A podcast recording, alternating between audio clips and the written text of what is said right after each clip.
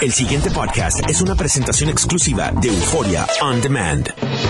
WKAQ 580, expertos en análisis y noticias, presenta a los licenciados Luis Pavón Roca, Carlos Díaz Olivo, en WKAQ Analiza.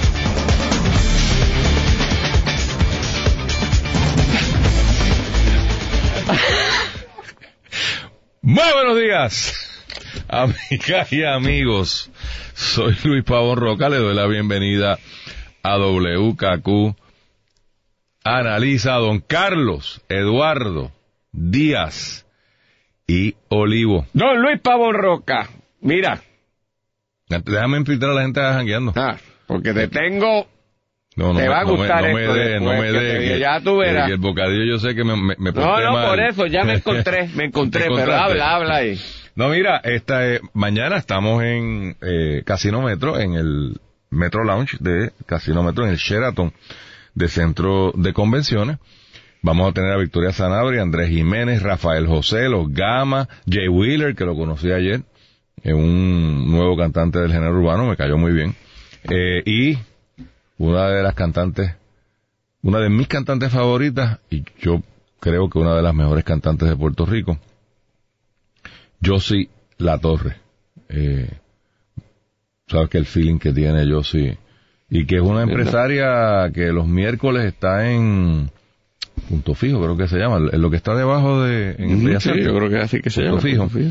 Eh, y ha hecho un punto, ha hecho un punto fijo, en punto fijo los miércoles eh, en una bohemia espectacular que allí tiene. Así que nada, los espero mañana a las 8. En, los espero antes, ¿verdad? Pero allí más o menos. El programa es de 8 a 9, el jangueo es más o menos de 7 a... Por ahí. Cuando se acabe. Mira, Este, Luis, tú ¿qué me habías decir? dejado boquiabierto en el bocadillo Con turismo. cuando me trae la cita que Mari Carmen Rivera Sánchez del Vocero recoge sobre el nuevo reglamento de las máquinas tragamonedas. Y concretamente lo que allí se dice de que el reglamento le otorga a turismo la potestad de desviarse del mismo, es decir, del reglamento, cuando su estricto y literal cumplimiento derrote su propósito. Pues me acaban aquí de llamar la atención, algo que yo había visto, pero que ahora empata una noticia con la otra y está explicado. Explícame, dímelo. E- Esta gente son sabios. Cuéntame. Los mal que estamos somos tú y yo. Ah, ok. Eso no me sorprende. Sí, no, no, no, no, no. Mira, tú te vas a Metro, Metro. hoy. No tengo el metro. No, Cuéntame. en Metro anda tú siempre, pero... eh, es metrado tal vez. eh, en una un artículo que escribe, escribe Ronald Alba Ávila Claudio de los contratos de WIPR. Ah, no, no, no, Ahí está explicado, mira, mira. La- sí, la ¿qué página, qué oye, página? La 5. Las 5 del metro de hoy. Dice, la Junta de Subasta de la Corporación de Puerto Rico para la Difusión Pública, WIPR, se saltó pasos de su propio reglamento para recomendar la contratación de EBTV, compañía de servicios satelitales, propiedad de un asesor del presidente Rafael Batista ante una supuesta emergencia que podría poner en riesgo el funcionamiento de la dependencia. ¡Ahí está! ¡Ahí está! Claro, tu reglamento lo deja sin efecto y te desvía de él cuando su estricto y literal cumplimiento derrota su propósito. Ahí está. Rafael Batista lo explicó. Lo, lo practicó. Sí, lo puso en ejecución. Está claro. Tú y yo estamos mal. Está, oye, es que es, es maravilloso. Es maravilloso. Y esto, Y tan sencillo, Luis. Mira qué sencillo era. yo no sé para qué yo perdí un semestre cogiendo derecho administrativo. ¡Ave María! Vamos a, vamos a decir, déjame leer lo que dice aquí para que la gente que no tenga el metro, quien lo que lo busca. El expediente del proceso, que data del 19 de junio del 2018, que culminó con el apoyo a la compañía de Efraín Oliver, ese es el pana de, el pana de Batista. Mira lo que no incluye. No incluye los pliegos o documentación que detallan la invitación a la subasta. Porque claro, si tú invitas a la gente a la subasta, va y vienen. Claro. Contra. Faltaba Pero más, Faltaba faltaba más. más. Así como los términos y especificaciones para licitar. Si tú les explicas a la gente cómo participar, va y participan. No queremos ni que se enteren de que hay una subasta y si se enteran, no le vamos a decir cómo es que que participar. Dicho archivo tampoco contiene información sobre alguna convocatoria pública o directa, si fuese el caso, para que se enteraran los contratistas de la necesidad de WIPR. Déjame explicar eso. En estos procesos de subasta se supone que tú hagas dos cosas. tú publiques el hecho de que estás buscando, y, usted lo ve en los periódicos de vez en cuando, que sale un, un edicto grande que dice se buscan este que corte la grama, y ahí está la información. Además de eso, un funcionario responsable llama y se asegura que los jugadores conocidos de ese negocio eh, participen. participen. O sea, si usted, si yo quiero cambiar el cuadro telefónico de aquí de Cacú. Cuidado, los cuadros, eso es peligroso. Yo sé. No, no. Busca otro ejemplo. Si funcionan. Sí, no, no. Después viene y te trae un cuadro que no funciona. Pues lo lógico es que yo comunique. ¿Y a quién yo voy a llamar? Como mínimo, debo llamar a AT&T, debo llamar a Claro, ¿verdad? Que son dos jugadores importantes en la telefonía y que deben tener cuadro. Y si no me dirigen, me dicen, no, mira, yo no hago eso, pero llámate a Carlos Díaz Olivo. A, Naudi. Sí, ese, ese, a Naudi puede ser.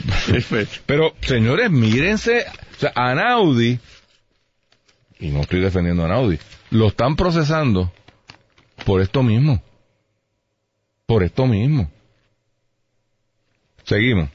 Eh, omite, entre otras cosas, cualquier indicio de alguna reunión con los participantes. En todo proceso de subasta hay una cosa que se llama la reunión pre-subasta. ¿Qué es eso? Pues llegan allí todos los que están interesados. Como en, en el proceso de subasta se supone que sea limpio y transparente, tú no puedes estar llamando cuando te da la gana, cuando tienes una duda. No, hay una reunión el que está corriendo la subasta se sienta en una mesita y todo el que quiere participar dice, mire, cuando usted puso aquí una luz, ¿esa luz es de LED, es de halógeno o es de qué? ¿O fluorescente? Y, usted, y entonces para récord se le contesta a todo el mundo las preguntas que hace todo el mundo, de suerte tal que entonces cuando usted confecciona su propuesta, pues usted está atendiendo lo que verdaderamente quiere el dueño de la obra. Claro, yo entiendo en WIPR, como no se publicó que había la subasta, ni se dijo que había que ser para licitar, pues no hace falta la reunión, porque cara, si el único que va a licitar es el pana mío, él ya sabe que se lo ganó. Eh, todo esto requerido por el reglamento publicado por la Corporación Pública en su página de Internet. Y por ahí sigue, y, invito a que se lean el artículo, o sea, esto que está pasando en WIPR es verdadero. Y esta no es la primera noticia. O sea, esto lleva ya semana tras... O sea, y aquí se reitera en esta costumbre que ahora tienen los periodistas de que los primeros siete párrafos son nuevos y luego repiten la noticia. Pero eso siempre ha existido. Sí, pero está bien, y yo lo entiendo, porque pues si yo no leí la, la, la, noticia anterior, pues me entero ahora. Y, pero aquí da la explicación como una persona seria, y, y lo digo sin que me... O sea, y totalmente prejuiciado porque es amigo mío hace 45 años. Braulio Castillo, que está en la Junta, o que estuvo en la Junta, cuestiona y levanta bandera y coge a este en el embuste. Porque Braulio precisamente hace la pregunta oye, aquí está todo el mundo compitiendo, los que tienen, todo, el que tiene que ver con este tema está compitiendo. Sí, sí, sí, sí, sí. Y Braulio mismo dice, pero fulano de tal que yo lo conozco, no está. Y él está en este negocio. Digo, y, puede ser que no esté porque no le interesa. Pues entonces ahí la contestación correcta es, mire, si convocamos a todos. Fulano dijo que no le interesaba, por lo tanto no, no, no vino. Mengano eh, dijo que está muy ocupado, que sí le interesaría, pero con o sea, qué sé yo. Y esto, no, preferimos hablar de la elefanta mundi. Carlos. Yo creo que doña Carla Campo y el doctor Rafael Batista son los nuevos son los nuevos derechos administrativos. Eh, tratadistas, este, pensadores eh, profundos del derecho administrativo, estamos claros. Ya yo entendí, Luis. ¿Vas a modificar tus cursos? Esa es la pregunta. imagínate. O sea, yo, creo que yo voy a pedir... Si el, ¿Dónde es que está, tú dices que está el DACO? No, el DACO se le eliminaron. ¿Lo eliminaron? Sí, la no puede ir al DACO a pedirle el refund. No, pues yo pensaba ir a DACO a ver Salud si la escuela... también, salud también. Eso es otro Es más, mira, que no me devuelvan los chavos, que me den un, unos créditos de eso de educación continua, este, a cambio del refund. Porque lo que me enseñó el profesor administrativo no, no era. Mira, Cuéntame. ¿Viste lo que dijo la comisionada residente? ¿Qué dijo ahora? Que sí, que, pero... lo- que en Fortaleza no leían, no leían lo- las cosas y los documentos y que por eso es que no, mira, No, perdóname, yo tengo que dice, diferir dice, la yo... comisionada residente Jennifer González Un tutazo. considera eh, que como, como el Jaco me dijo que la gente que trabaja con el gobernador no ha leído lo que yo he planteado. O sea que tiene un grupo de incompetentes el gobernador. Eso dice ella. Sí, pues, lo ha dicho así, o sea, el gobernador está reunido, ¿no? Pero pero, no, pero lo lo, confirma. confirma, la comisionada confirma. residente que el entorno del gobernador es un grupo de incompetentes, que es más serio aún, es que ni leen, Y no es que no entiendan, es que no leen. no leen, y por eso no entienden lo del monitor esto, lo del SAR, porque está claro, pero no leen. Dime tú cuándo, o sea, ¿qué más puede pasar? Yo te voy a pedir algo. Cuando alguien de la misma administración de ese calibre, la compañera de papeleta del señor gobernador, dice que el entorno del señor gobernador es un grupo de, de- de incompetentes que no sirven y no hacen su trabajo y que colocan al gobernador en una situación embarazosa de no comprender lo que hay. Sí, porque esto es para defender al gobernador. Claro. Eh, No, muy bien, está- no te- pero es que no te digo yo, esto es otra nueva realidad. No me defiendan así, please. Mira, Por esta- favor. Sí, yo, porque la- yo creo que es que tú y yo hemos sido injustos eh, hablando estas últimas semanas que esta administración es que esto es otra dimensión, Luis. Eh, la cuarta dimensión. Sí, por, no, como la sexta. Esta- ya había la quinta y todas esas cosas que esta está por la sexta. Eh, po- porque ya hemos comprendido un tanto la operación administrativa de subastas y todas estas cosas y los reglamentos que acabamos de ver. Pero ahora Jennifer nos explica qué es lo que pasa en el gobierno. Son incompetentes. Y los lo que lo dice, rodean. como tú dices, Para defender al gobernador. O sea, la defensa del gobernador es que quien nombró el Ah. gobernador, porque, señora comisionada, recuerde, todos los ayudantes que están en Fortaleza, los nombró el gobernador o algún amigo del gobernador, algún amigo cercano al gobernador. No llegaron allí, no son de la pasada administración, no son populetes. Sí, porque ya mismo dicen, no es que los populetes siguen corriendo Fortaleza. Estoy, estoy seguro que esa tiene que ser la explicación. Entonces, cuando ella dice que son unos incompetentes que no saben leer, que no saben leer. Sí, Pues- esto lo dice para una cosa que es vital, que es para asegurar que los fondos federales que supuestamente están comprometidos para Puerto Rico comiencen a llegar, que es a su vez fundamental no por solo para la recuperación de Puerto Rico y ayudar a la gente de aquí, sino para que el propio gobernador y su administración puedan ir con una- la mejor carta de presentación para las elecciones. Y la gobernadora dice que el... ah, perdona, perdona. Eso, es me que quiere, adelanté. eso es lo que quiere ella. De- que la, la comisionada que tal vez quisiera ser 2020. gobernadora y por- por- lo que dice es el problema es que la gente que tiene el gobernador no sirve pero ¿y quién nombró la gente? El gobernador, por lo tanto pues no sirve.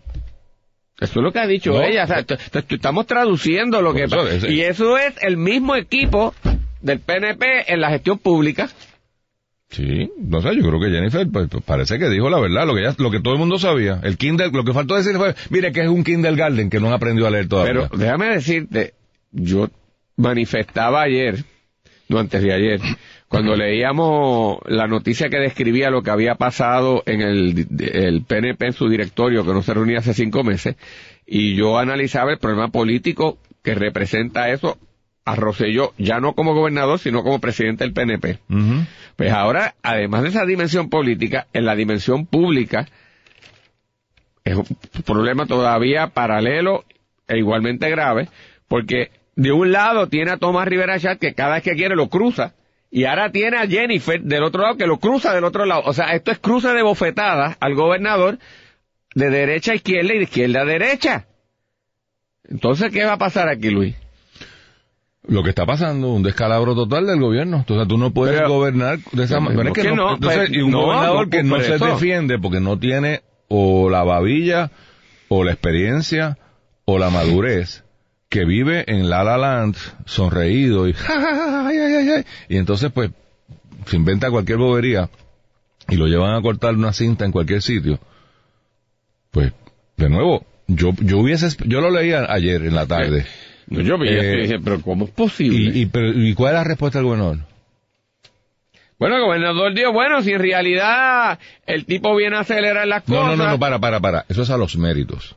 Ah, No. a lo de Jennifer. de ¿Cuál los es la ayuda- Ah, no, defendió a sus ayudantes. Oh, No dijo ah. que yo tengo los mejores cerebros aquí, ni la gente más comprometida. Y si han leído... Bueno, y- respaldó a Miranda, y- y- a, a Rivera Y Marín. lo que... Vamos con calma, que me, me, vas a dar un ataque al corazón. O sea, vam- vamos, vamos a analizar esto, ¿verdad? Tratar de ser lo más imparcial posible. Yo soy el gobernador, me atacan y me le dicen a mi gente que son unos... No es que sea, es que es peor que incompetente. Porque es que te dicen que no lees. No lees. No lees. O sea, eso para mí es un insulto brutal, porque el que es bruto es bruto y tiene que aprender. El que es ignorante, aprende. Pero el que no lee... No, y el bruto, punto. y eso, lee, no entiendo, dice Luis Pavón, explícame, Explícame. o ven acá, Y como yo vine hoy con, ayúdame. como yo vine hoy con lo del reglamento, humildemente a preguntarle al profesor, explíqueme esta vaina de los reglamentos que... Pero te que encontré se- la respuesta, Sí, titubeé, sí, sí, titubeé, pero, llegaste. el doctor Batista me ayudó. Correcto, gracias doctor Batista. Pues Carlos, a mí, yo soy el gobernador y viene la comisionada residente, que en teoría es la segunda figura en rango del país, y, y en la papeleta, y esta es mi papeleta. O sea, estamos juntos. Esto no es, esto no es el alcalde de Brum, o esto no es el presidente del Senado, que puede reclamar algún tipo de autonomía. Eh, el comisionado es el que menos puede reclamar autonomía. En realidad, nadie en Puerto Rico vota por el comisionado, muy poca gente. O sea, tú votas por el gobernador y por el partido. Y quien esté ahí, pues el que esté ahí. O sea, no, no es una, no es una cosa trascendental. Carlos, y que a, a las 9 y 22 de la mañana, el gobernador de Puerto Rico haya escogido no contestarle a la comisionada y que yo le hubiera contestado. Mire, mi equipo de trabajo está 18 horas al día leyendo y produciendo. Si eso es verdad o no, no importa. Esa es la contestación que tú das. Lo que sucede es que usted no habla claro. No, no. Que usted ha tomado las posturas contradictorias. Lo peor, Usted dice usted se vaya y otra. hace la cuenta por usted y no se da cuenta que forma un parte de un equipo que es el equipo de. Puerto Rico. Y usted se compromete con una figura que usted no le ha hablado aquí. Correcto. Pero ¿qué pasa? No hay. Ah, no hay babilla, o no hay madurez, o no hay capacidad. Escoja usted. Pero ese es el problema, Tienes- Carlos. o sea, con eso la deja para. desbaratada. O sea, usted, usted, y esta no es la primera vez, señora comisionada, porque usted sabe muy bien que en la última vez que estuvimos en Washington, oye, lo que se rumora en Washington, en Washington antes, para ir a la pausa, Carlos, y yo estaba, yo he estado en Washington. Tú vas a una oficina del congresista y lo primero que te dice, pero eh, eh, aquí estuvo ahorita el de otro partido y dijo exactamente lo opuesto. Entonces esto confunde a los americanos, porque como regla general cuando se viene a pedir, pues pide más o menos de la, de la misma estado, pues están alineados, sean demócratas, republicanos, hablar a los mameyes, van a pedir chavo y piden chavo. Entonces, allá en Washington tenían claro que si viene un popular, va a ser, va a decir exactamente lo opuesto a lo que dice el PNP. Entonces, ¿cómo yo sé qué hago? Porque tengo a uno pidiéndome una cosa y otros la otra. Ahora ese fenómeno se está dando dentro del mismo partido. O sea, entra Jennifer por la puerta, y esto me lo han contado gente de allá, dice X, entra la gente del gobernador y dice negativo X. Pues no es que sea Y, es negativo X. Pues pero cojan este ejemplo, por Dios. El viernes el gobernador dice, es más, Carlos, le voy a dejar esto planteado. Es peor, me acabo de dar cuenta. Porque el viernes hay un encontronazo entre los dos. El gobernador dice que no quiere la figura y ella la- dice que es de su autoría. No es que ella le está recomendando, es que ella, ella fue quien se lo recomendó. ella misma se mandó y lo puso. Ella dijo que ella lo había ¿Qué clase de coordinación de administración pública hay aquí? Pero mira lo que pasa en el weekend y busquen los periódicos. Los ayudantes del gobernador cambian la lectura del gobernador y empiezan a decir, bueno, eso depende, hay que. O sea, los ayudantes que ella dice que no leen son los que están tendiendo el puente para llegar a donde Jennifer. Y ella coge y los despacha como unos imbéciles. Bueno, es que no le quiso decir imbécil al gobernador directa- directamente. Pues se lo- bueno, ¿y cómo se lo dijo? Indirectamente. Yo creo que si yo te digo que todos tus ayudantes son unos imbéciles. Pero suena más fácil decirte, tú eres un, eh, ma, ma, ma, eh, un imbécil, que tú eres un imbécil. El pasado podcast fue una presentación exclusiva de Euphoria On Demand. Para escuchar otros episodios de este y otros podcasts, visítanos en euphoriaondemand.com.